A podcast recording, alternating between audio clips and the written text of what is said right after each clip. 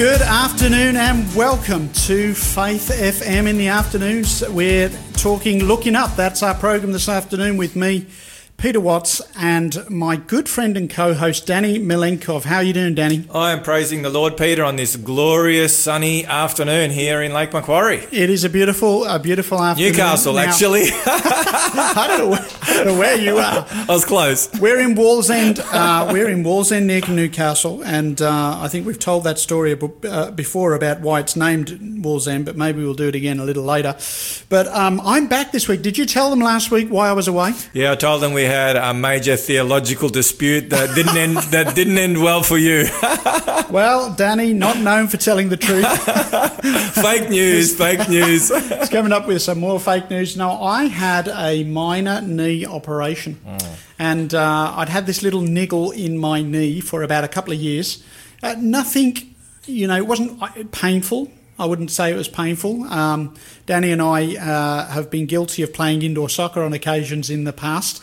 And uh, we haven't played. Well, I haven't played for six months because uh, of you know the lockdown and so forth. But um, but yeah, I just started to notice it was getting a little bit more tender, my knee, and I walk every day for an hour with my wife.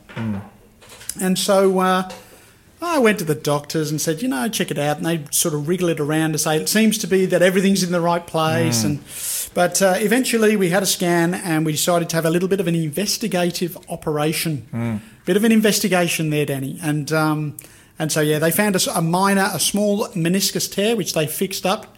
And uh, so this week I've been learning to walk again. Oh, good for you. So you really needed to have I the really operation. needed, I really needed a, a needed to have the operation. Maybe I needed a break from you.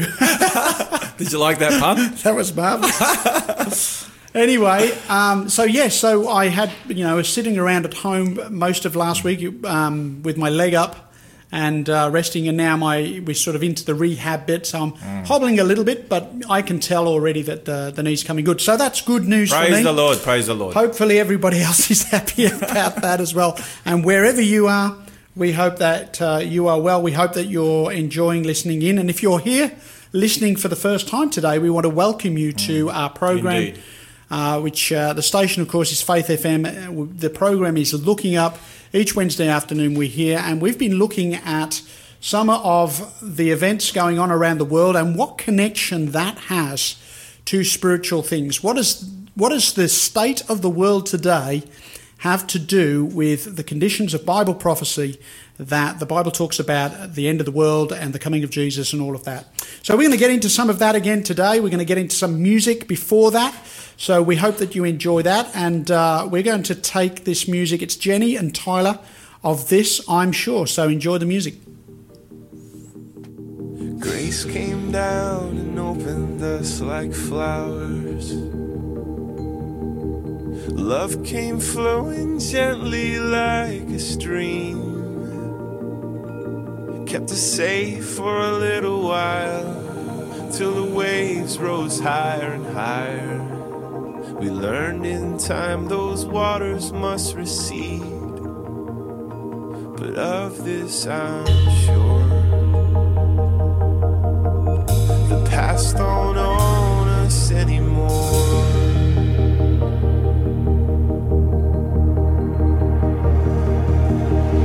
Pain came round and turned my soul stone hard. Floods came rushing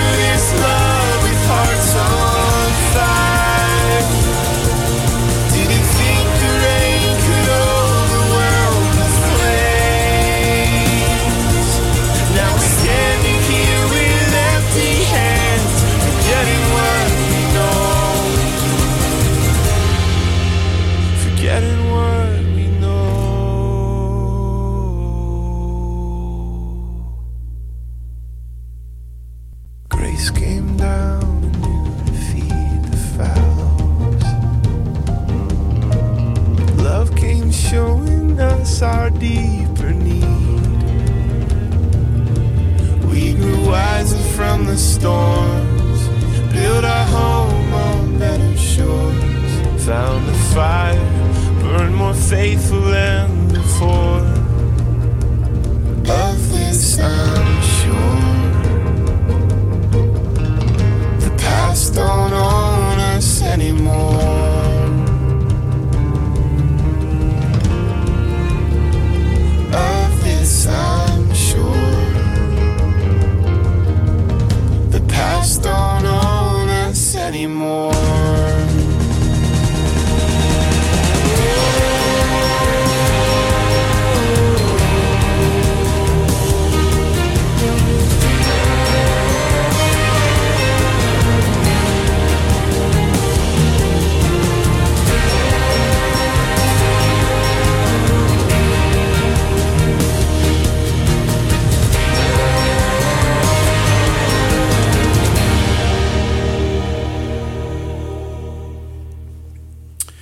Welcome back. You were listening to Jenny and Tyler, and of this, I'm sure. I hope you enjoyed that music.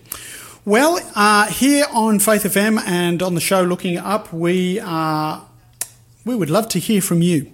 So if you have a comment or a question, we would like you to uh, call in. We have uh, a number you can call on, and that is 1 800 324 843. You can call 1 800 324 843. Any comments and questions that you might have about the things that we have been talking about. Uh, or you can text on 0491 064 669. That is text 0491 064 669. And, uh, well, Danny, it's been quite a week. Well, I mean, maybe before I throw to you for, for what's been happening in the news, which we'll come to in a second, um, if you are listening for the first time, or maybe if you've been uh, listening for a while, but you would like to re listen to this program or others in the series Looking Up, you can go to the website faithfm.com.au, look for the post, uh, sorry, for the podcast tab, click on there, and if you look for Looking Up with Peter and Danny, uh, you can find their podcasts of the previous messages that we have shared on the radio. So um, check that out, share it with your friends, and uh, if you have a comment question, you know where to call. So, Danny, there seems to be such a lot happening in the news. You know, part of this program is about uh, seeing where the world is, looking at what the Bible tells us about where the world is heading, and uh, seeing the correlation, if you like, of the trends, the signs of the times, the things that are happening in our world that are telling us, they're crying out that the world is coming to an end. Jesus is about to return, and therefore we want to be ready for that event. So there's been a lot happening uh, this week in the news. Absolutely, Peter. And um, you and I were talking a bit about it uh, before we went to air. And, you know, we've, I guess now for 20 odd years, I've been in pastoral ministry and I've been running seminars and, and talking about the signs of Jesus coming. And I've been just seeing the, you know, the signs ratchet up. The steady trend. Yeah, yeah. we- We've been seeing, you know, the temperature rise. Um, you and I, and you've been doing Literally for- and figuratively. yeah, literally and figuratively. I didn't think of it like that, but that's true. Um, but what's happened in 2020, you know, to use that term, unprecedented. Well, it was used this um, week in the news. yeah, I mean, it, it's just phenomenal, really. 2020, um, we, we're not even at the end of 2020 yet, and yet I've got a list here, and this is a short list of some of the significant things that are happening right now that are all coming together. And it really reminds me of, um, before I get into some of these um, items, it reminds me of the words of Jesus. I mean, he used the analogy in Matthew 24 there of labor pains. And, um, you know, Paul picks up that term labor pains in um, in his writing. Thessalonians. Yeah, and um, and I think um, and Peter, I'm not sure if Peter picks it up, but certainly Paul picks it up there regarding labor pains. And so we know with labour pains that as the as the baby draws, you know, Closer to delivery. closer to delivery, they intensify in frequency and in severity. You know, we, we just know that. And that's what's happening right now. So all the labour pains, all the signs, if I could call them that, Yep. labour pains, they are all looking to climb. They're, they're all climaxing at the same time. They're all just, you know, they're all in the red zone, so to speak. So let me just give you a few. And this is, this is just incredible. Um, now, the United States, I'll start off there because um, there's been just so much mayhem going on in the United States this year alone. It's just been Feels- phenomenal. Feels, like this week alone, quite frankly. But you're right. It's uh, there's a lot of upheaval there. Uh, we have friends that uh, are Americans. I'm sure you do too. I've got family there as I've, well, and I've friends, visited yeah. the states five times myself, and um, yeah, we've got some good friends who live there. Yeah, so there's so there's a lot going there, and the reason why the United States is really important, and we're going to look at this in, in future programs, is because according to Scripture, it's the epicenter of end time Bible prophecy. So the United States is very very significant when it comes to Bible Yeah, prophecy. that, that's the trigger point. And, Exactly and that's right. why, it, I mean, we have t- covered that a little bit on our program before. Um, and we're, for those that may uh, be be wanting a touchstone for that, basically in Revelation chapter 13, as we come towards the end of, of time, you've got two powers there. The first one being uh, the Roman power, and then the second power mentioned, we believe to be the United States. And uh, that, that's been demonstrated. Uh, it was. Uh, I guess, identified over 150 years ago. it was. Um, and we have seen how the United States has progressed to the fulfillment of that prophecy at the moment. So, That's right. We've looked at that in the past, but we will revisit that, I'm sure, again Yeah. in the coming weeks, especially in the lead up to the election. And um, yeah, so talking about politics, we'll begin there. I mean, there's always been polarization in the United States um, when it comes to politics, but nothing like we Never have more seen. so. N- nothing like we have seen right now. And um, and obviously, you you have you have society caught up in that in a major way now, like like we've never had before. So there's um, you know that political polarization is leading to a lot of social unrest. Um, you know we've had riots, which we've talked about. Um, also, the California wildfires. Uh, I discovered that these California wildfires are unprecedented once again. Um, uh, they they've been tracking uh, how much uh, fire has affected, uh, you know, the the forests there in California from 1950, and I've got a chart here that, that I got from the Washington Post just today, and it's over 3 million acres already that has burnt out. And um, the highest before that in a single year, and, and the fire season's not even over yet in California. Um, before that was well under 2 million. So we're over 3 million, um, and there's still and there's still more time to go. And you know, just to go back to what happened in Australia, Peter, um, you know, we, we may have forgotten, but those fires that raged from June last year all the way to March this year, do you know how much they burnt in Australia? Oh, in Australia? In Australia, this was phenomenal. so, that we're talking about last summer. Yeah, yeah, last summer, this last summer. Yeah. And this is these are those unprecedented fires. Sure. You know, um, uh, 46 million acres of bushland was burnt in Australia during that period of time. 46 million. 46 million acres. Yes, this is to according to the official um, uh, Centre for Disaster uh, Monitoring website here in Australia that I picked up these statistics today. And um, that's, in case you're wondering what 46 million acres looks like, it's 72,000 square miles or 120,000 square kilometres of bush was burnt during those nine months. You know, you know, over 30 people lost their lives. So that's that. Then we've got, yeah, well, that's all part of that whole climate change. Uh, that, that's been in the news again, and that's really ramping up. And that, I believe, is very significant when it comes Yes, to Bible prophecy. We've talked right. about that, but I think we'll we'll revisit that. Sure. Um, another big thing that's that's happened, you know, the United States once again back to the US. They've signed. Um, uh, well, the United States was instrumental in bringing about a deal between Israel and the UAE or the United Arab Emirates and Yeah. Bahrain, literally back to back, and that's significant because um, there's only two other countries that have diplomatic relations um, With Israel. with Israel in the Middle East, and they are Egypt, that was back in 1979, and Jordan in 1994. So we've gone from 1979, 1994 to 2020, 26 years since the last time there's two countries lining Mm. up, and they're saying there's going to be a whole heap more if Mr. Trump gets re-elected. This is just the beginning of peace in the Middle East. Mm. And so this reminds us of, you know, the the the passage there in 1 Thessalonians 5 3, when they say peace and safety. Then sudden destruction Mm. comes upon them. Not to mention the economy quickly. Um, yeah, we have um, from the world uh, the world uh, the World Food Program, the official World Food Food Program, that currently, well, uh, before the pandemic, they were feeding about 140 million people who are on the brink of starvation. So Right. these people have to be fed. So this is Yes. not these people are on the brink. If they don't Sure. get fed, it's all over. Yeah. What they're saying is based on COVID, they're looking that number to double. Wow.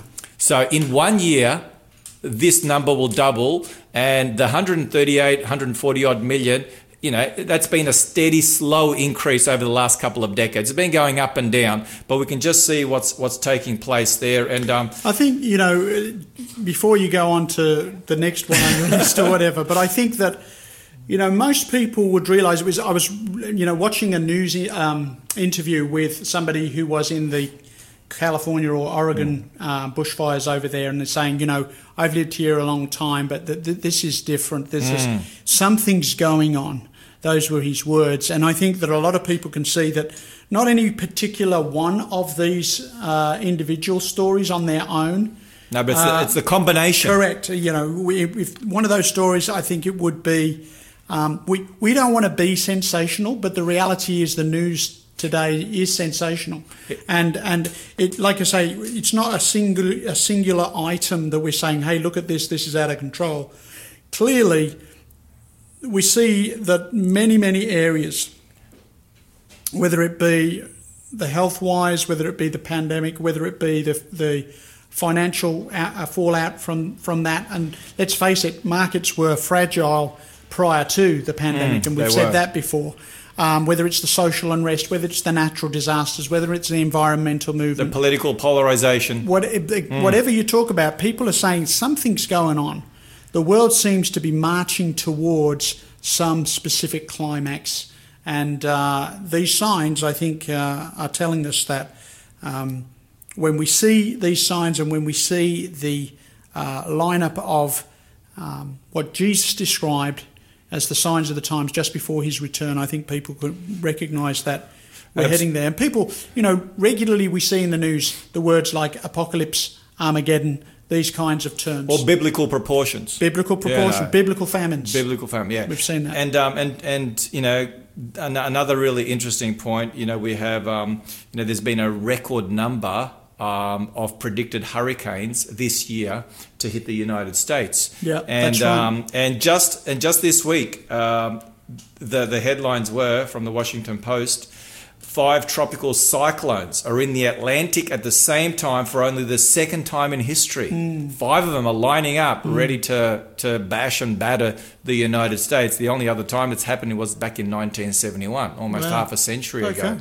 So, um, so yeah, like you said, everything's lining up, and then, um, and not to mention, you know, the the second wave of the pandemic there in Europe, in particular, you know, that is causing a lot of unrest and um, frustration and so forth. And as you said, um, you know, Peter, Jesus told us when we see all these things taking place, when hearts, men's hearts are failing them from fear. That's in Luke 21. Mm, and the expectation. Yeah, distress amongst the nations, uh, with perplexity. Then Jesus says, Look up because your redemption is drawing near. Mm. So these things um, are telling us that Jesus is coming soon. So if I've got a message and we have a message for our Yeah. listeners, it's um, there's no better time than right now for us to give our hearts and lives to Jesus because there's only going to be safety found in his arms of, of love. There That's is no safety anywhere Yeah. else. And So- things, things are not going to get any better. No, people are looking for security. They're, they're, you know, they're looking for financial security. They're looking for physical security. You know, how, how are, are the communities that people live in safe to dwell in? Uh, they're, they're looking for all of those kinds of things. And obviously, you know, usually when things go wrong, we look to the government. What's the government doing? Is the government going to step in and save us? I noticed that there are a number of people still in the UK and other places around the world, Australians, who've been unable to get flights back to Australia. true, yes. And uh, what are they expecting? Well, they're expecting the government to step up and provide what they need. And uh, I think that what we're seeing is the problems that the world is facing are, are beyond a national government to solve. Um, they're, they're actually becoming beyond governments combined to solve.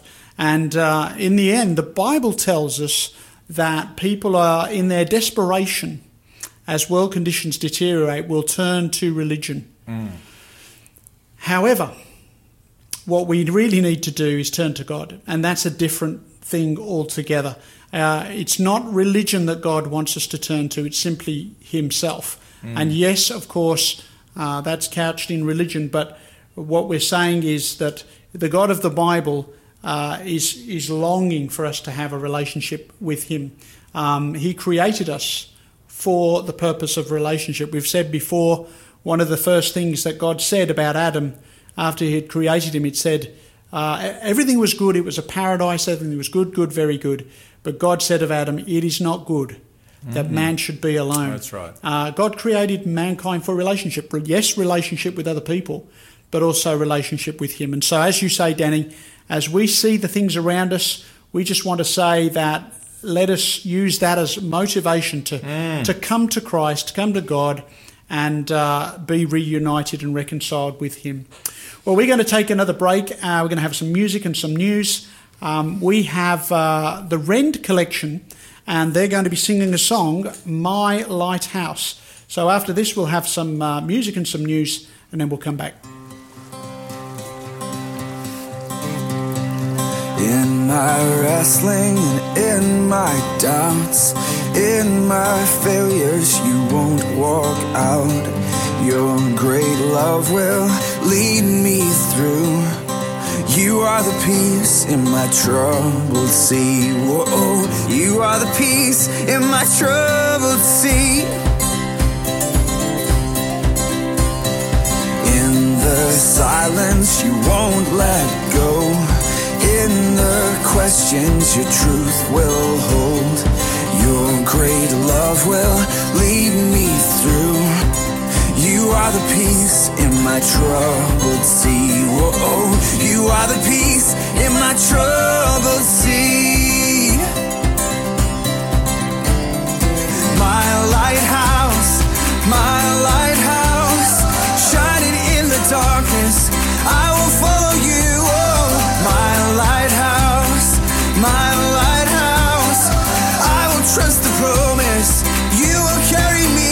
safe to shore. Safe to shore. Safe to shore. Safe to shore. I won't fear what tomorrow brings. With each morning, I'll rise and sing. My God's love will are the peace in my troubled sea. Whoa, you are the peace in my troubled sea. Oh, you are my light, my lighthouse, my lighthouse, shining in the darkness. I will follow you. Oh, my lighthouse, my lighthouse. I will trust the promise. You will carry me safe to shore.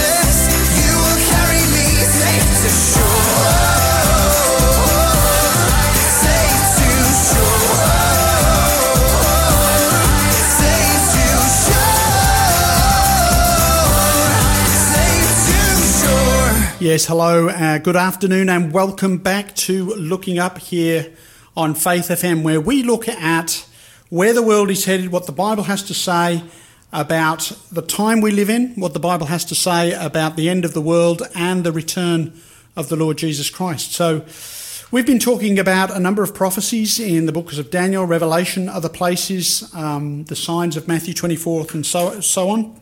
And uh, we're looking at a passage at the moment. We are looking at the passage known as the three angels' messages.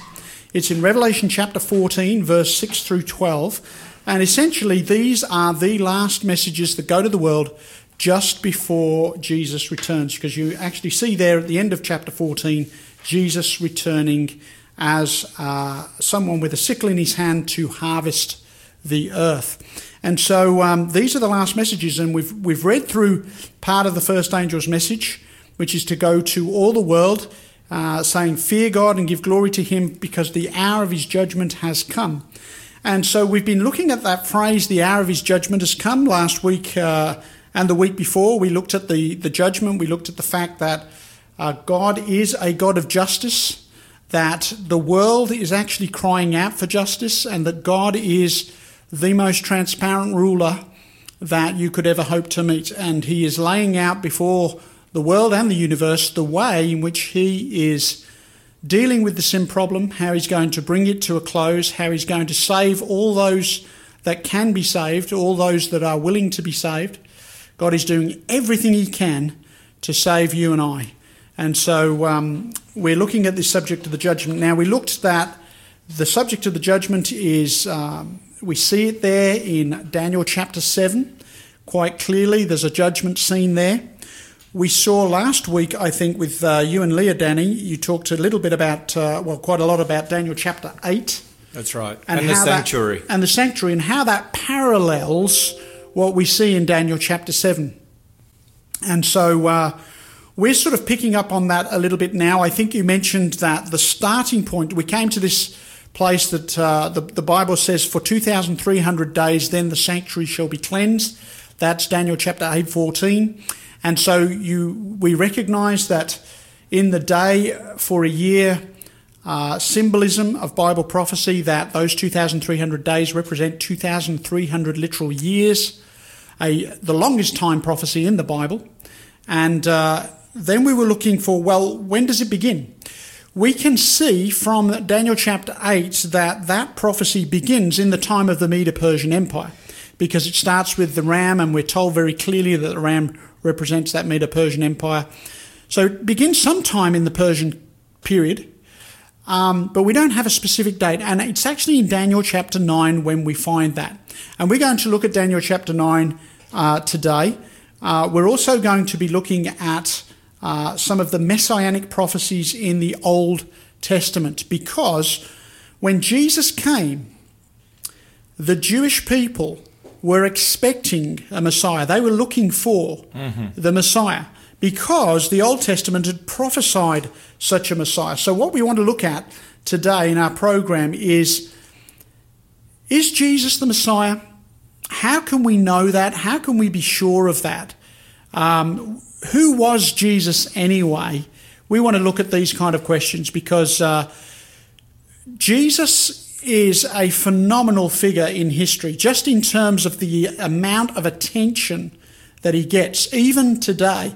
So, for instance, um, you know, last year, uh, Kanye West put out uh, an album called Jesus is King, right? Uh, so, Kanye West, one of the four most popular recording artists at the moment, um, and he puts out an album called Jesus is King. Right, um, I'm, I'm looking right now at a couple of magazine covers from National Geographic. Now, National Geographic isn't typically a religious magazine. However, on the cover of National Geographic in December 27, 2017, they've got an image uh, there, a painting, I guess, of Jesus, the real Jesus, what archaeology reveals about his life. And then back in uh, 2016, there was a special edition of National Geographic, and it says the story of Jesus. So it's kind of is the character that won't go away, right? Whether you believe in him, whether you don't, whether you believe he's the Son of God, whether you believe that he was a good man, whatever you might believe about Jesus, he is constantly drawing attention, and people still want to talk about him, still writing articles, publishing books, writing songs, all of that stuff. And uh, I just want to take us back, Danny, to December 1999. In December 1999, Time magazine, the US news magazine, had a painting of Jesus on the front cover. And it says, Jesus at 2000. Um, and it's, it's talking about um, Jesus and his impact. You know, Danny, you may have noticed this that as we you know get to December around Christmas time, they will often have a news program that kind of has the re, the, the news of the year in review, mm-hmm. where they look back. That's right. Over the news, or they might look back over the sporting events of the year or the entertainment events of the year, and they just sort of have the, the year in review, right? And I guess most of us do that come Christmas time. We'll take a look back what, what's happened in the year gone by. When you come to the end of a decade, a similar thing occurs when you come to the end of a century. You come to the end of a millennium, there's a lot to look back on. And now they're talk- talking here in this magazine, December 1999, the headline Jesus at 2000. Inside it says, the single most powerful figure, not merely in these two millenniums, but in all human history, has been Jesus of Nazareth. Wow, that's a huge claim. That is a massive claim, isn't it? So that's that's the uh, journalist Reynolds Price who's writing that. And if you think about it, you're thinking, well, you know, that's bold. It's because he's saying the single most powerful figure, not in just the last two thousand years, but in the entire history of the world. Like in 6,000 years of human Yeah, history. thousands of years of history, Jesus of Nazareth. And so, why would he? What are your thoughts? Why would he make that claim? For instance, do you think? Well, as I was thinking about what you were sharing and this statement in particular, uh, obviously Jesus Christ, he is followed, um, worshipped, revered by you know some two billion Christians Yes. around the world. You know we've got what Right. nearly, nearly eight billion people. So so Two point three billion. That's right. So more than 25% of the world's population um, follow, Followers. are followers. And then on top of that, you have a number of religions around the world. Um, like in Islam, he is seen as a prophet. Yep. Not not as the son of God, but as a prophet. That's right. And um, a One very point eight billion people. yeah, 1.8 billion people. So add them to the list. So you're up to 4 billion people already. That's more than half the world's population. And then in um, in Buddhism, you know, his teachings and his sayings are, are, are very prominent. And um, you got well respected. very much so. Um, and and so you have you know you have you have Mahatma Gandhi. Yep. Um, and you know he has a, a great following and his philosophy, and he he esteemed Jesus Christ and his teachings right up there. And so and you also have, and not to mention that, but just in in secular society, um, the principles like the Sermon on the Mount that we Mm. Find there in Matthew five to seven, um, those principles are, are held very near and dear. The And- golden rule. yeah, there is. I mean, regardless of regardless of politics, you've got politicians on both sides of the spectrum. Yeah. Will you know when it's convenient, um, regardless of whether they're believers or not in Will reference Jesus, scripture. they'll reference scripture. Yeah. You know what I mean? Even- our friend Donald Trump. Yep. Um, you know, he's, he's not necessarily a religious person, um, he, and he says that himself. Yeah. I mean, he, I'm not sure what, what he's You Presbyterian. wouldn't call him the most No. faithful No, man anyway, in town, but he's happy to hold a Bible. He's happy to hold the, the. Bible in front of the church. Yeah, exactly right. So, so you have you have Jesus Christ and His message prominent um, in the movie industry as well. Um, you know, and um, music industry and so on and so forth. I could go on, but yeah, right across Mm. He is a unique figure in that regard Absolutely. because not only, like you say, there's very few people who actually say Jesus is bad, Hmm. right? Or, or now we, you know, people trot out his name as a swear word or as just a throwaway word.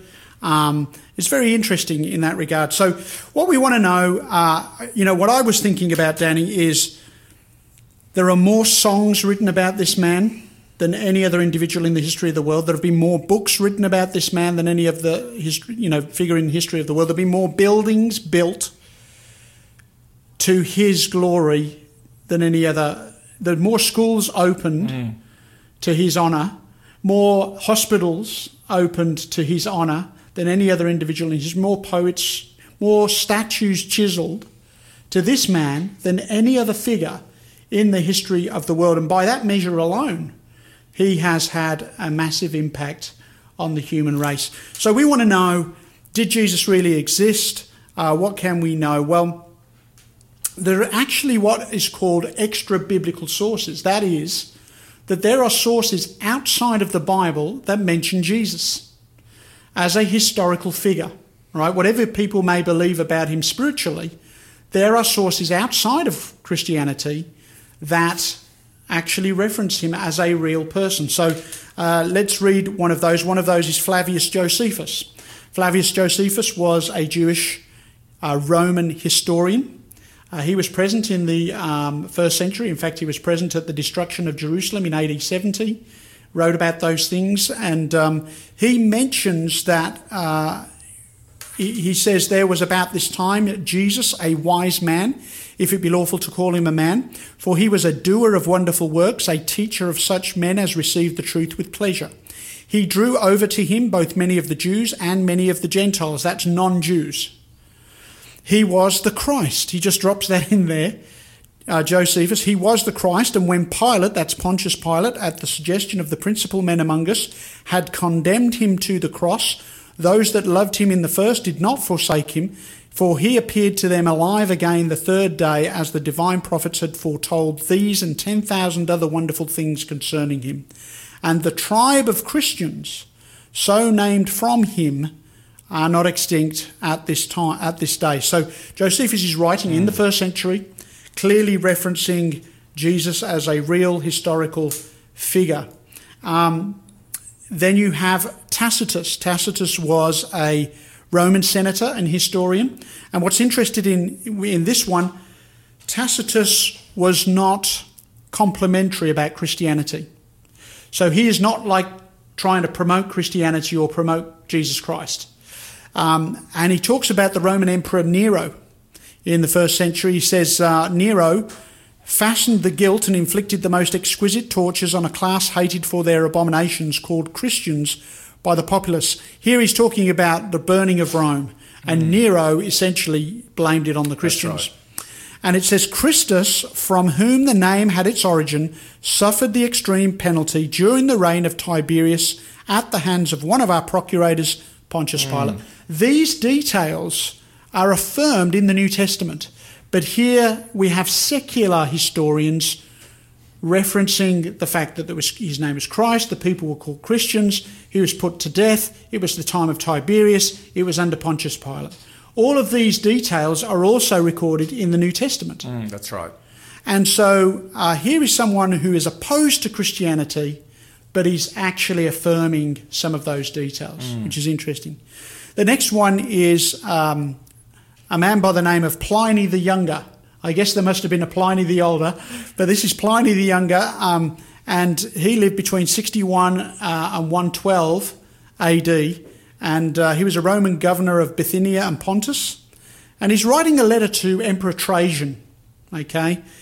And he says of Christians, he says they were accustomed to meet on a fixed day before dawn and sing responsibly, responsively a hymn to Christ as to a God. Wow. This is interesting because, again, he's not Christian. He's not trying to promote Christianity. He's not in favour of Christianity. He's simply describing the practice of Christians.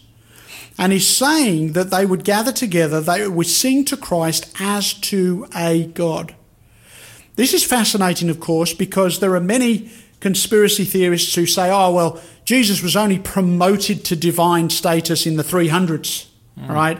You may have uh, heard of uh, the Da Vinci Code and things like that. That's right. That's the idea behind that movie. Like but here, clearly, yeah.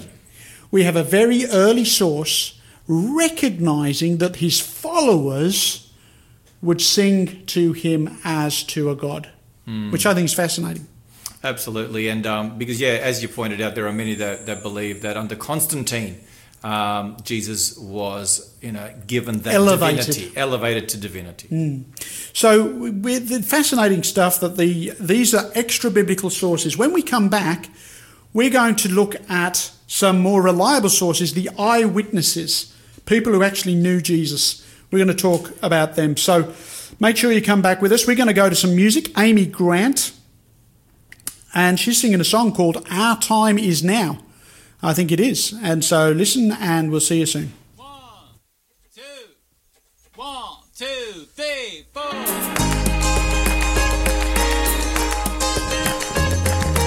January, February, March, the days are marching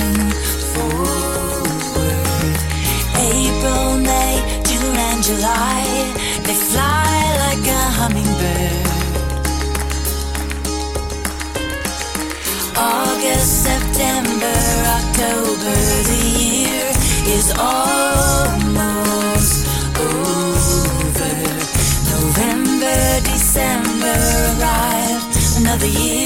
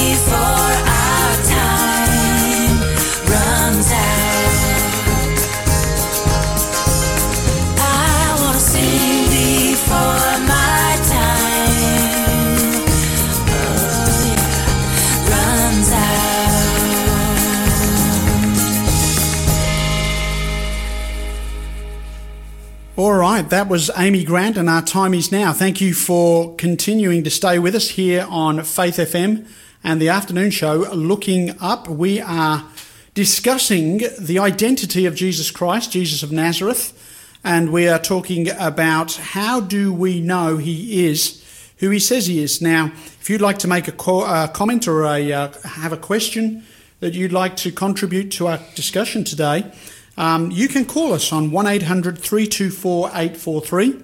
That is 1 800 324 843. Alternatively, you can text in on 0491 064 669. That is 0491 064 669. So, we talked earlier about those extra biblical sources, Danny, uh, those sources outside of the Bible, not necessarily friendly to Christianity, that confirm the existence of Jesus and some of the details around his death, around the characters around him. Um, but let's take a look at what would be the earliest sources, the primary sources, as it were, in regards to the character of Jesus, and that would be the New Testament. These are the the uh, records of people who knew Jesus, who actually Eyewitnesses. Eyewitnesses. They they not only you know saw him once briefly out of a window, but these were people who actually walked and talked and lived with him for years on the road. And so that's when you really get to know a person. Uh, I mean, I could bluff and probably pull the wool over people's eyes if they're just listening to people on the radio, you know, if they don't really know you. But when you live with somebody over a period of not only days, but weeks and months, but years, and you're eating with them, you're sleeping in the same place, you're walking the roads with them, you're going from town to town, you're hearing that person teach, you're seeing that person interact with people, you get a pretty good idea of who that person is, right? And uh, evidently, the apostles did not think Jesus was a fraud, even though they witnessed significant parts of his life. Uh, they testified of his authenticity.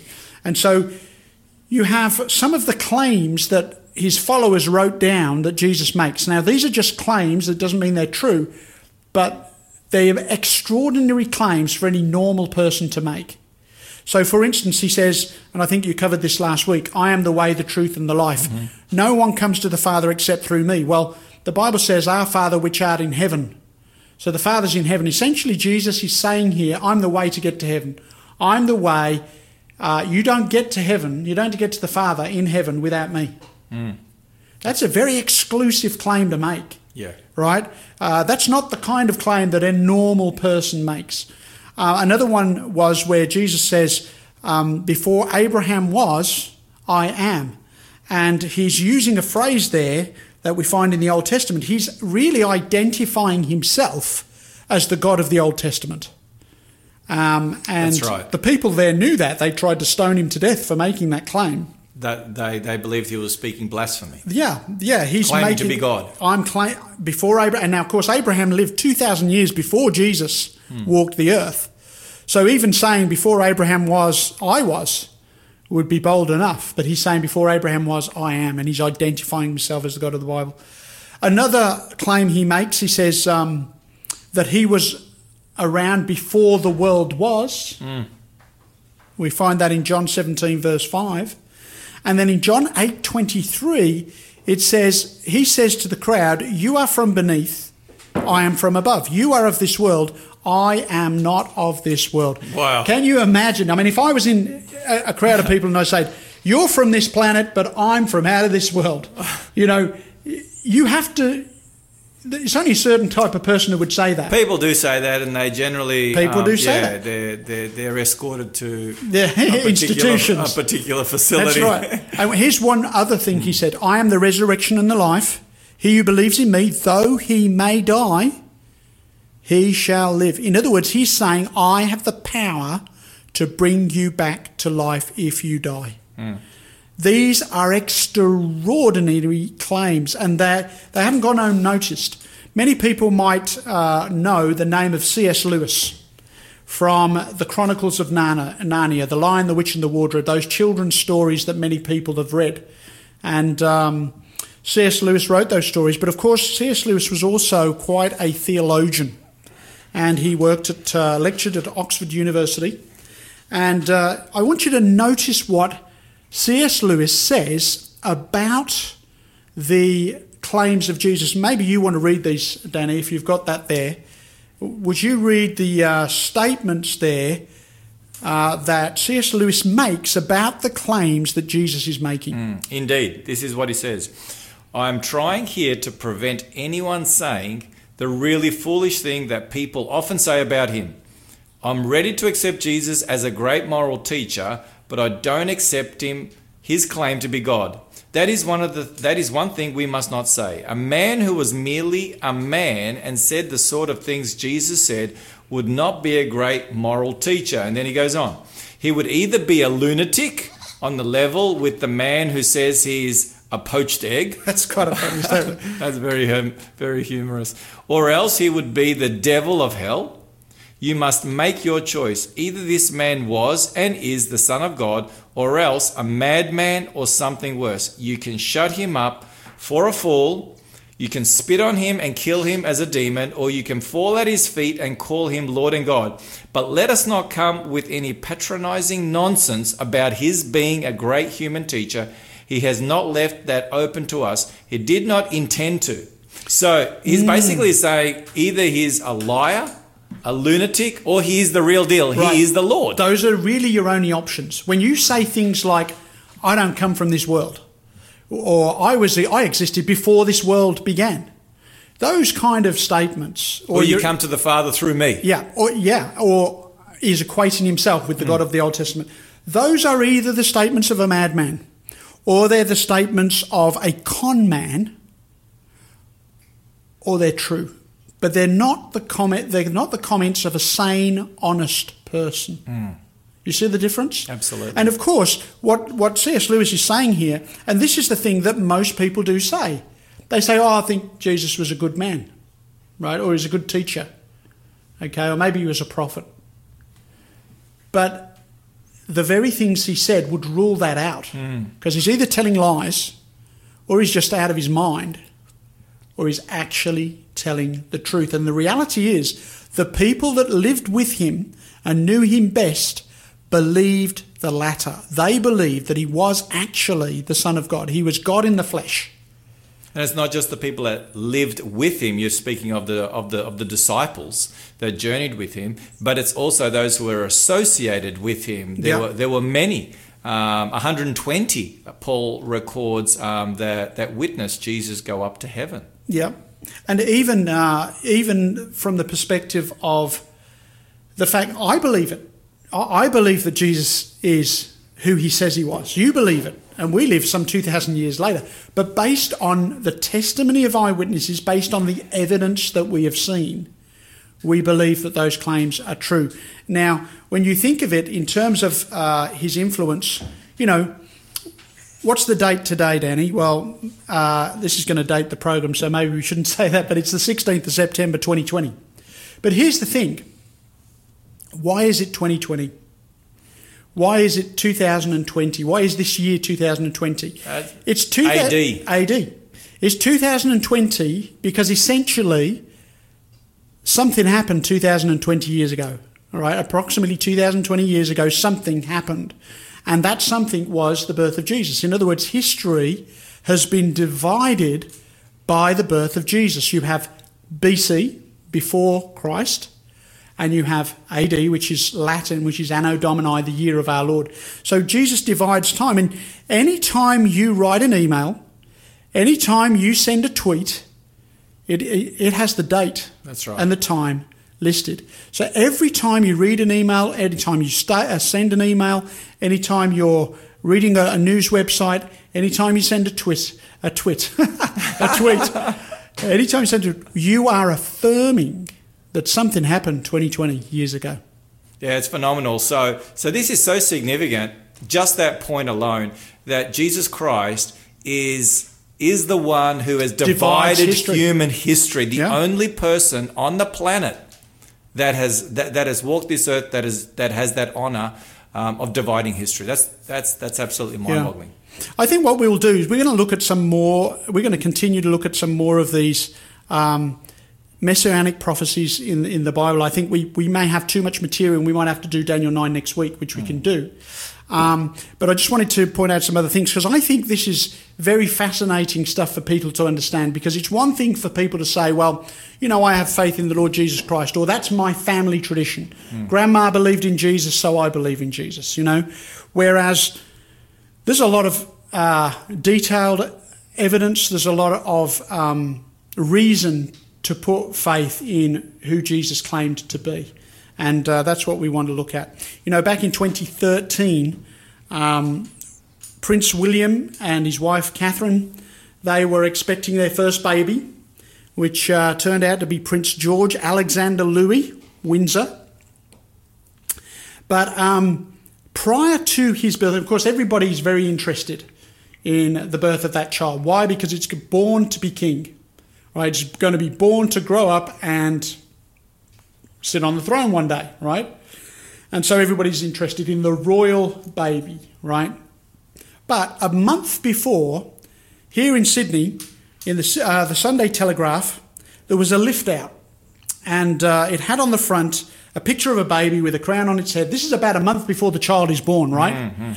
And it says, uh, Oh, baby, is this the world's most anticipated childbirth since Jesus? Oh wow! and I thought, isn't that fascinating? This is an article about the impending delivery of Prince George, right? And yet there's sa- and, and of course everybody's anticipating it. Why? Because Catherine got pregnant nine months previous, and we know that nine months later a baby's going to arrive, and so that's why people are anticipating it. But what they there was a profound statement in here that I'm suspecting many might have missed, hmm. and that is that the birth of Jesus was anticipated, and it was not anticipated nine months in advance, like Prince George was. It was anticipated more than 900 years. I would say. I would go one step further, uh, Peter. It was anticipated four thousand years Well, yes, before, the, because the first promise of a Messiah was given to Adam and Eve In the that- Garden of in Eden. the Garden of Eden. That's Genesis three. The seed of the woman. The seed of the woman, and it's interesting when when Eve had her first baby, her first baby boy Cain. She named she named him Cain, which means the man, Mm. the man. And um, and when you take a look at the Hebrew there, it's very much specifically pointing to her belief that he would be the promised Messiah that they received there in the garden in Genesis 3:15 before they had to leave the garden. So ever since the beginning of time, you know, Adam and Eve and their descendants, God's people have looked forward to the Messiah, the deliverer, the anointed one. Yeah. In fact, Eve says this is uh, Genesis 4 1.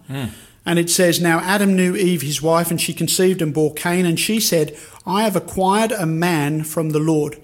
In the Hebrew, it says, I have acquired a man, The, Lord, The Lord. There you go, yeah. which is really fascinating because she was aware of the promise the seed of the woman would trample the head of the serpent, uh, would defeat the devil, essentially. And uh, she was hoping, and I think every Hebrew woman thereafter, uh, every woman that had faith in God was hoping that she would be the one to bring forth the child that would be that Messiah. And so you're right, Danny, it goes back even that far. But I thought that was fascinating because Jesus was anticipated hundreds, thousands of years in advance. And uh, what's fascinating to me is that in his, in his life, there are over 300 prophecies and allusions to the life of Christ in the Old Testament That's right. right? And Jesus fulfilled all of those in his life. And uh, we'll talk about some of those uh, in a moment. For instance, we're going to talk about the place of his birth. We're going to talk about the family he was born into. We're going to talk about uh, the period of time in history that the Messiah would appear. These things you cannot manufacture yourself right? You can't decide where you're going to be born. You can't decide what your family name's going to be. You can't decide the town that you're going to be born in and so forth. So we're going to come back and look at some of those fascinating items in our next segment. We have some more music now. It's Anna Beeden, and uh, appropriately, the song is He Lives. So uh, we hope that you'll enjoy listening to this. Anna Beeden, He Lives.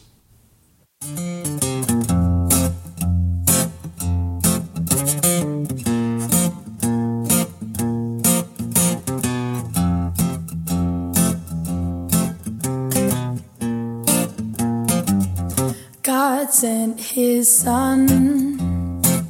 They called him Jesus. He came to love, heal, and forgive.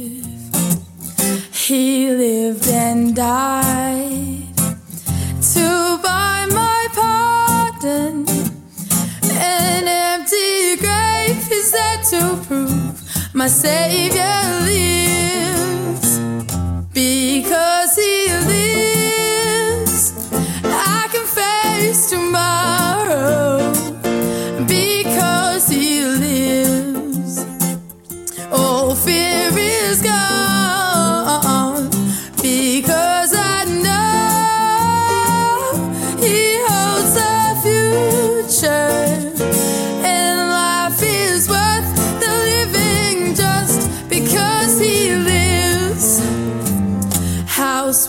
To hold a newborn baby and feel the pride and joy he gives, but greater still.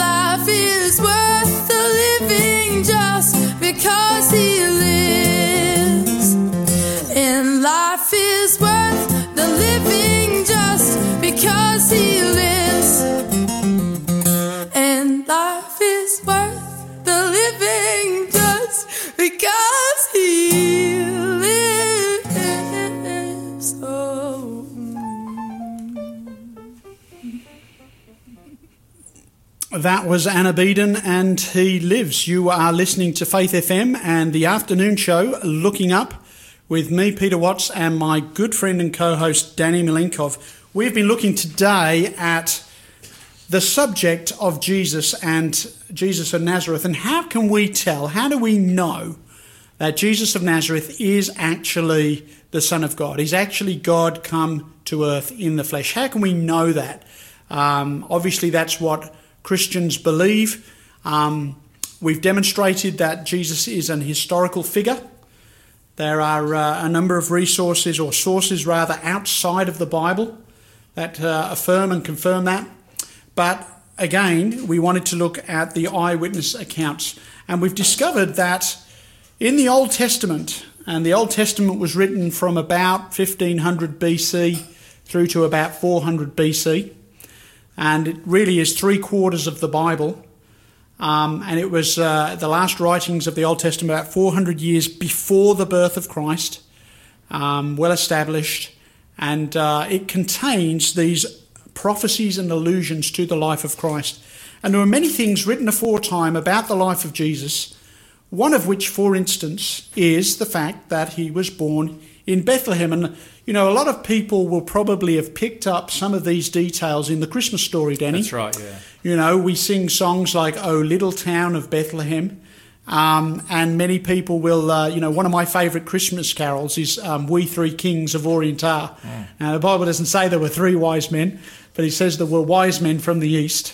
And Well, there were three gifts. There and were a lot three of people, gifts. That's the people believe- assumption, isn't yeah, it? The assumption is that they gold, frankincense, and myrrh. That's right. And uh, but you, if if you remember that story, these three wise men, or these wise men from the east, came from somewhere in the Mesopotamian region, perhaps, came to Jerusalem, following a star, looking for the one who was going to be born, King of the Jews. And uh, they come to Jerusalem and say, "Where is he who's going to be born King of the Jews?" And King Herod who was the king of the Jews at the time, he's getting a bit concerned about this the birth of this new child who's going to be king of the Jews. I thought I was king of the Jews. He wasn't as excited as He the royal baby uh, fans. No, he, was, he wasn't as excited. And uh, so, do you know what they did? Herod called for the scribes and he says, Look it up. Where is the Messiah going to be born? And it just blows my mind that there in Jerusalem, they've got copies of the scriptures written hundreds of years before. They look it up. Oh, he's going to be born in Bethlehem. And the wise men say, Thanks very much. And off they trot down to Bethlehem to see the newborn child. And it's just incredible to me that there is God's people in Jerusalem. They have in their hands the scrolls that tell them where the Messiah is going to be born. There's this mysterious star in the sky. These wise men from the east come and say, We're looking for, and off they go to witness the newborn child. And yet, the people of God in Jerusalem, with a Bible in their hand, they don't go. And I find that amazing. That here they have written down hundreds of years in advance, and this is what they read. It's this is written 700 years before the birth of Jesus. And it comes from Micah 5 2 in the Old Testament. It says, But you, Bethlehem Ephratah, we'll come to that in a minute, though you are little among the thousands of Judah, yet out of you shall come forth to me the one to be ruler in Israel, whose going forth are from of old, from everlasting. How long's everlasting, Danny? It is, as it says, everlasting it lasts forever. Right? So, in other words, from eternity. Hmm. One is going to be born there in Bethlehem who's going to be the ruler of Israel. Okay? And this is written 700 years now. It says, You, Bethlehem Ephratah, though you are little among the thousands of Judah. So, this is Bethlehem in Judah. Hmm. And that's significant because in the first century there were two Bethlehems in the territory we commonly think of as of Israel. In fact, up north, uh, near uh, Nazareth, there was a Bethlehem up north. And that's And that's significant because they came from Nazareth. Came Mary from and Joseph came from Nazareth, and they could, could, have, could, could have thought, well, just go down the road, right? But the Bible had said Bethlehem in Judah. And you might be thinking, I mean, if Joseph, if Mary's going to bring forth the Christ child, she comes from Nazareth. She's betrothed to Joseph, who's in, also in Nazareth, which is in the north of the country about 90 to 100 kilometres. about 90 to 100 the- kilometres in distance away from Bethlehem. But there's a census called by the hmm. Roman emperor, and people are caused to have to go to their ancestral home, the home of their ancestral family, which just so happened to be King David. Mm-hmm. And so they go to the city of David, which is Bethlehem, and that's where Jesus happens to be born. And it's interesting, Amazing. Bethlehem means house of bread. It- and well- Jesus and Jesus said, "I am the bread of life." Don't get me started. The There's a whole sermon there. He, It's phenomenal. He went to the house of bread. He was born in the house of bread, and from there he fed the world. Mm. It is amazing. Anyway, so just that one one verse that he would be born in Bethlehem, and in actual fact, even though his family did not come from Bethlehem, he ends up being born in Bethlehem. Now that's just amazing. God knew hundreds of years in advance that that census would be taken, that they would have to travel from Nazareth down to Bethlehem, and that Mary would be delivered of the child in Bethlehem. And, that, and we sing about it every Christmas. Absolutely. You know, that's an amazing thing to me. So that was just one, uh, one thing. There were other Old Testament prophecies, what we call messianic prophecies. Now, a Messiah is simply means the anointed one. Or deliverer. Yeah, or deliverer. So um, this is, in other words, God's specially anointed deliverer. And in the Greek, it's Christ. That- Correct. That's where we get. That's where we get the word Christ from, Messiah. The word Messiah, Hebrew, Greek, Christ, English, the anointed one. And so there are numbers of prophecies in the Old Testament that tell us things about the life of this Messiah and that Jesus fulfilled in his life. So, for instance, 700 years in advance in the, the book uh, of Isaiah, chapter 7, verse 14. Maybe you'd like to read that, Danny. Sure. Behold, the virgin shall conceive and bear a son, and shall call his name Emmanuel. All right. So that's fascinating enough because uh, A, it says, a virgin shall conceive and shall call his name Emmanuel. So, so a, a virgin going to give birth to a son and it will be called Emmanuel. Now, we're told in the Bible that Emmanuel means God with us. Uh, and that's uh, emphasized when you come to the New Testament as well. And uh, of course, Mary, uh, we read the story of Mary that she was betrothed, I guess you'd say engaged, Engaged. Engaged. to Joseph, but they had not slept together, they hadn't come together, and she's found with child of the hmm. Holy Spirit. And Joseph, when he finds out, he doesn't go for the story. He doesn't, he doesn't believe. He's, he's going to try and put away Mary quietly. Hmm. She's pregnant. You know, if, if you were going out with a girl and you were planning to get married, and she says, by the way, I'm pregnant, I'm expecting a child. And, hmm. you, and if you hadn't touched her at that point, you'd be saying, well, I don't think we're getting married anymore then. you know, because you would think she's been with somebody Yeah, been unfaithful. right? She's been unfaithful. And you can't, you know, we sometimes overlook this part of the story, but that would have been incredibly difficult for Mary. To live with all the innuendo, all the stories, all the gossip of that first century context in which she was living in, um, that she had conceived by the Holy Spirit, she'd have been visited by God, and she had conceived miraculously. Hmm. Joseph, he's not buying it, and he is determined. He doesn't want to hurt Mary, but he's going to put her away quietly. In other words, he's going to sort of, okay, we're going to back away from this marriage situation because obviously Mary must have been with somebody. Hmm. And he still loves Mary. He doesn't want to hurt her, so he's going to put her away quietly. He doesn't want to make a scene, doesn't want to make a scandal or a spectacle of her. But then God visits Joseph hmm. and says, Don't be afraid to take Mary to be your wife, because that which is conceived in her is of the Holy Spirit. Hmm.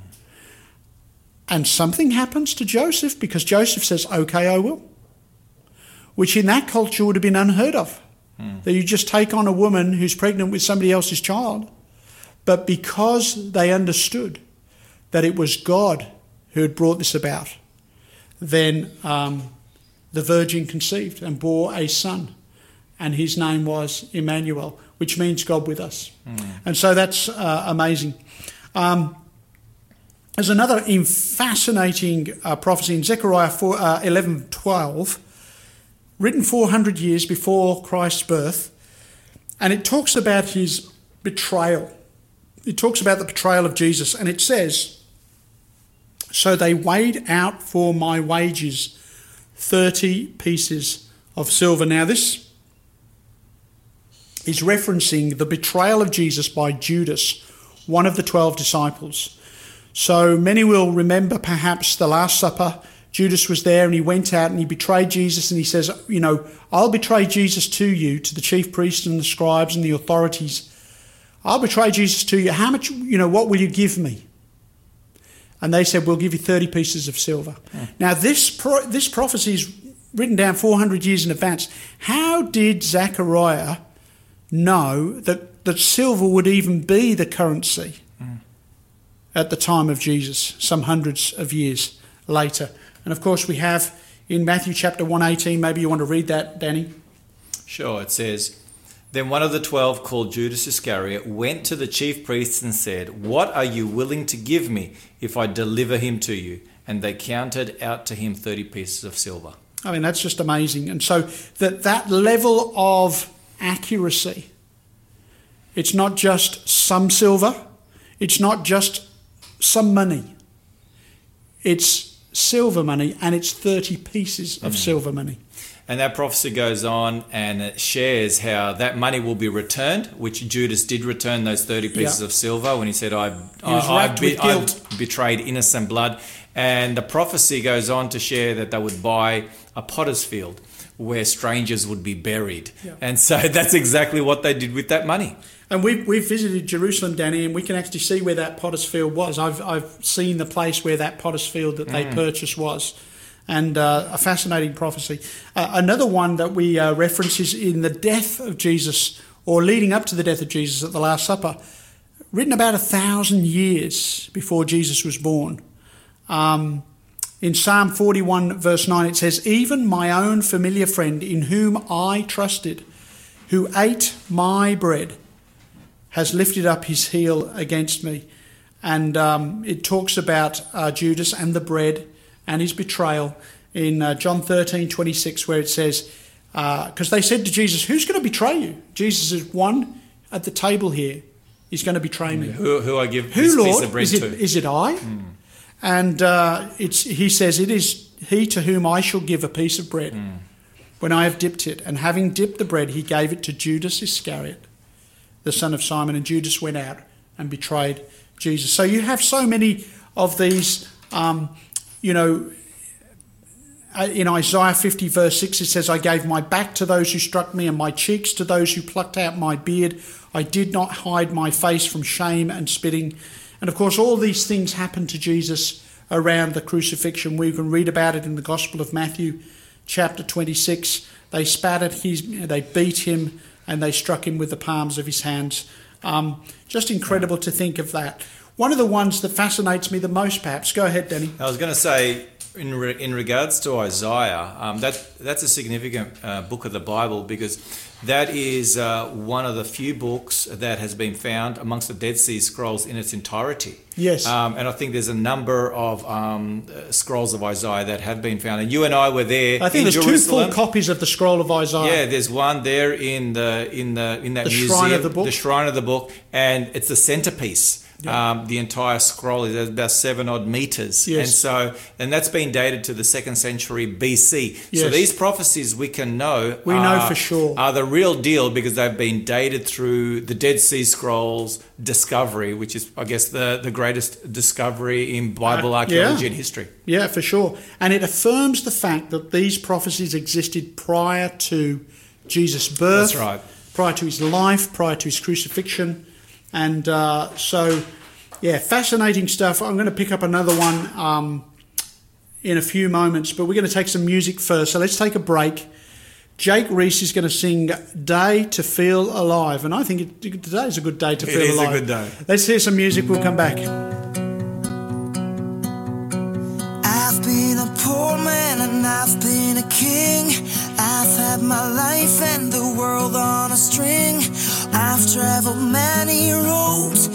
So far from done.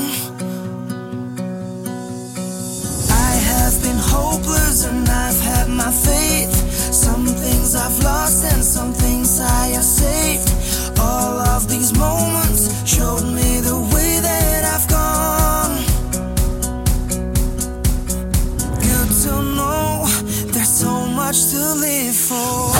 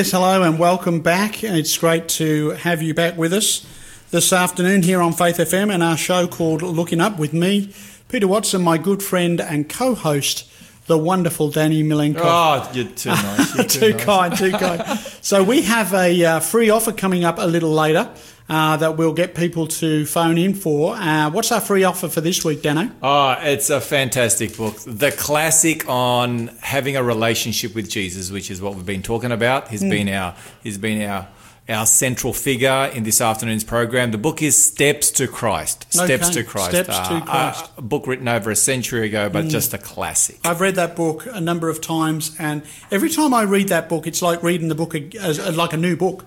Uh, I read it again, and I think that is such a, a fantastic book in terms of its simplicity, but its clarity in terms of uh, how to take steps, literally, how to take steps. To Literally, Christ. yeah, and, and the, the book the book helps you from um, from the beginning to the end, thirteen small chapters, and it's just a, such a blessing. Sounds good. Now, I was going to throw to you for something else, and I forgot forgotten what yes, that was. indeed. Um, no, what what we would like to do is is give an invitation to anyone and everyone who is out there who would like to get to know Jesus more through Bible studies.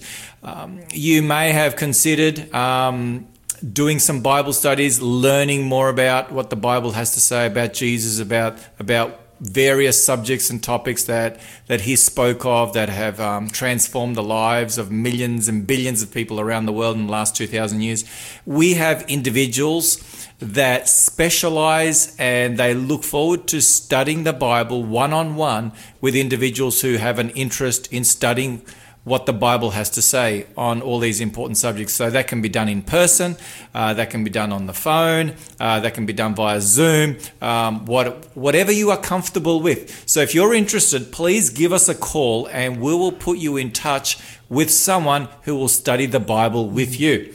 And uh, those numbers are 1 800 324 843, or you can text us 0491 064 669 and just simply text, you know, wanting to do Bible studies with someone, and we will enable you to do that. Because there's nothing quite like that. I mean, we, we are uh, obviously sharing uh, information um, through the, the radio here, and uh, people can look up, mm, you know, good resources online and so forth. But there's nothing quite like No.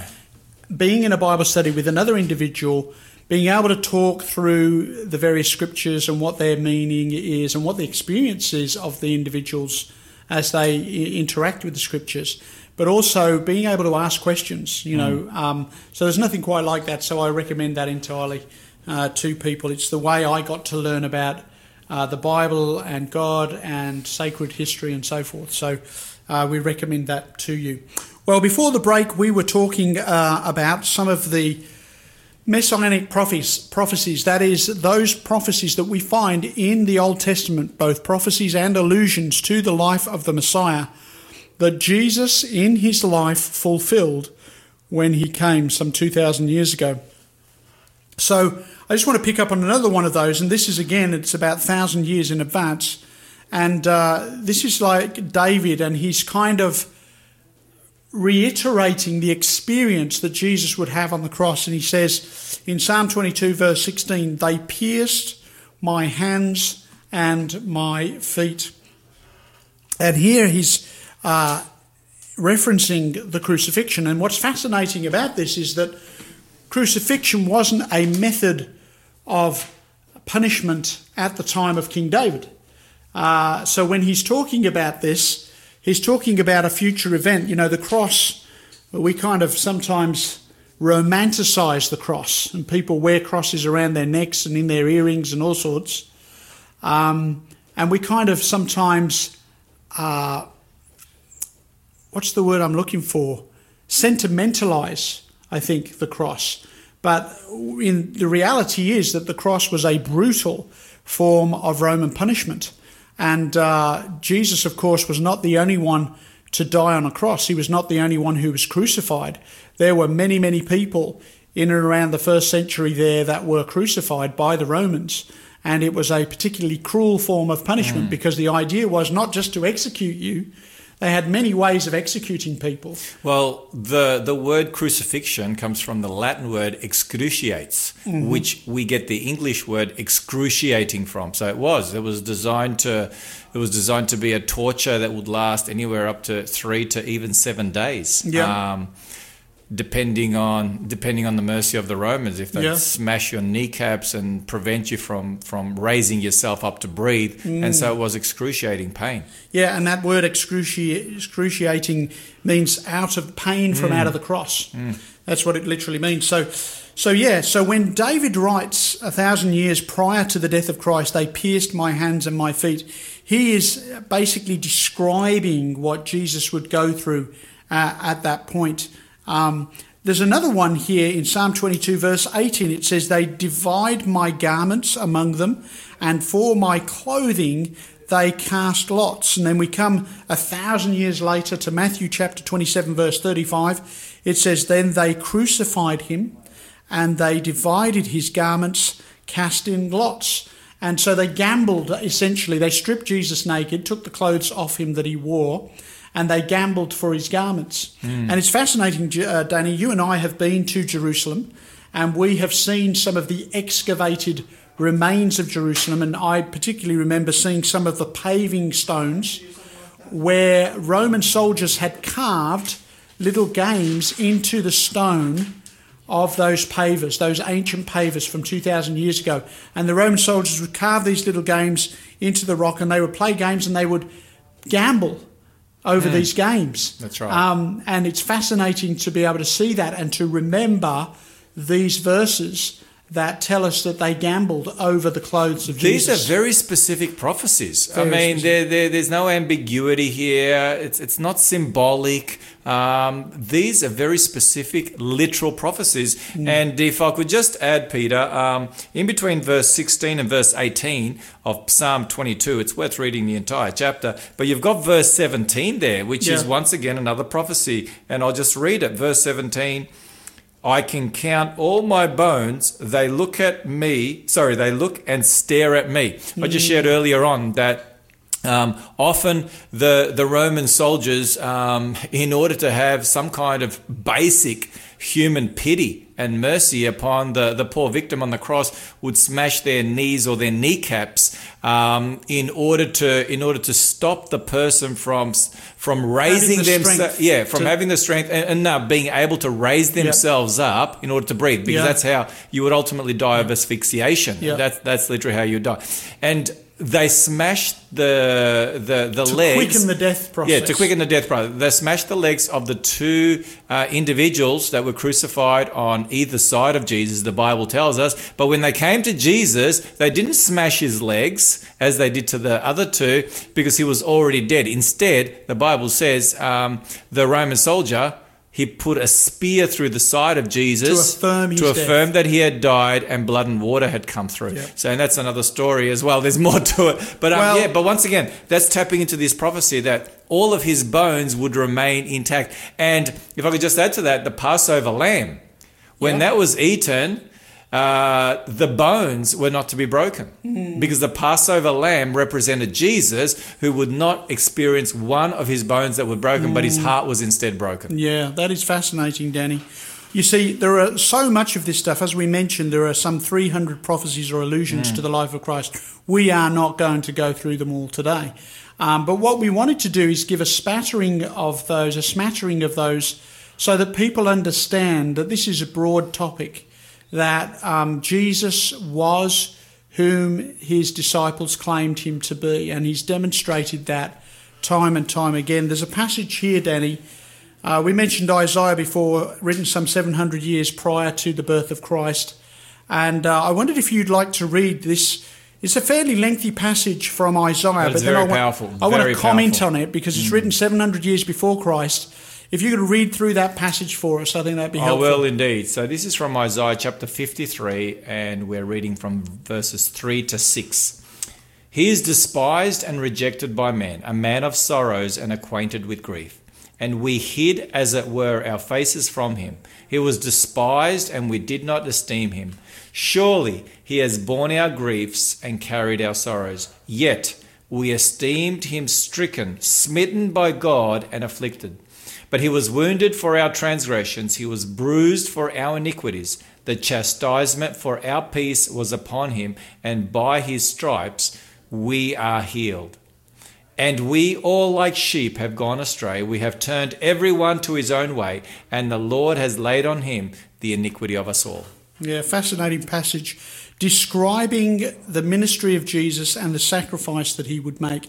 I've seen documentaries, uh, Danny, where they will go out on the streets of America and they will read this passage to people in the street and they'll read it out and they'll say, Who do you think this was speaking about?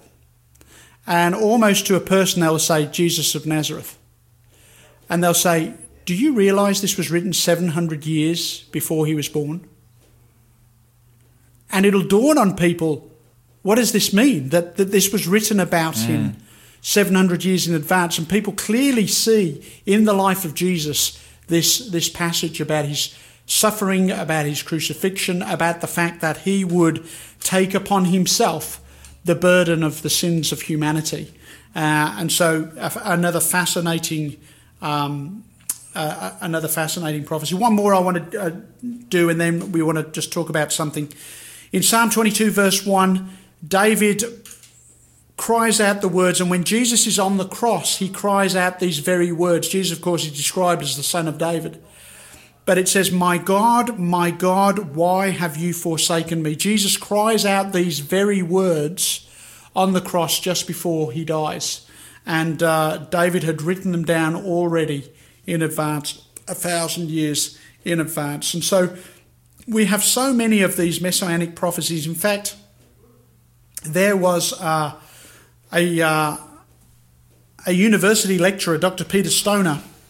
He took 600 of his students and uh, took just eight of the prophecies of these 300 various prophecies and illusions. He just took eight of them about the Messiah and applied the principle of probability. In other words, he's saying, what are the odds of somebody actually, just by accident, fulfilling eight of these prophecies? Not all 300, not 48, just eight. What are the odds of one person just accidentally fulfilling these? Um, and uh, Dr. Peter Stoner, he was the former chairman of departments of mathematics, astronomy, and engineering at Pasadena College in California. Well, they, they put them together and they concluded that the chance of all eight being fulfilled in one man in a lifetime was 1 in 10 to the power of 17. That is a 1 with 17 zeros after it. In other words, the chances of one individual just fulfilling eight of those prophecies by chance is a greater number than all the people who have ever lived on planet Earth. Wow. So then you've got to think to yourself, maybe he really was who his believers and followers claimed for him to be. You know, uh, it is fascinating to think that there were 300 prophecies and allusions to the life of Christ before he came the first time. It's also fascinating to note that there are 300 prophecies about the second coming in the New Testament. When you think about this, I believe Jesus is going to come again, not just because of all the signs of the times that we see now, but I believe Jesus will come again because it's prophesied 300 times in the New Testament. That's based upon the fact that it was prophesied 300 times in the Old Testament that he would come the first time, and he did. In other words, Jesus will come the second time. Guaranteed, because he came in fulfillment of prophecy the amen. first time. We're going to sing, uh, well, no, we're not going to sing. We're going to listen to some music. Avalon, New Day, enjoy the music.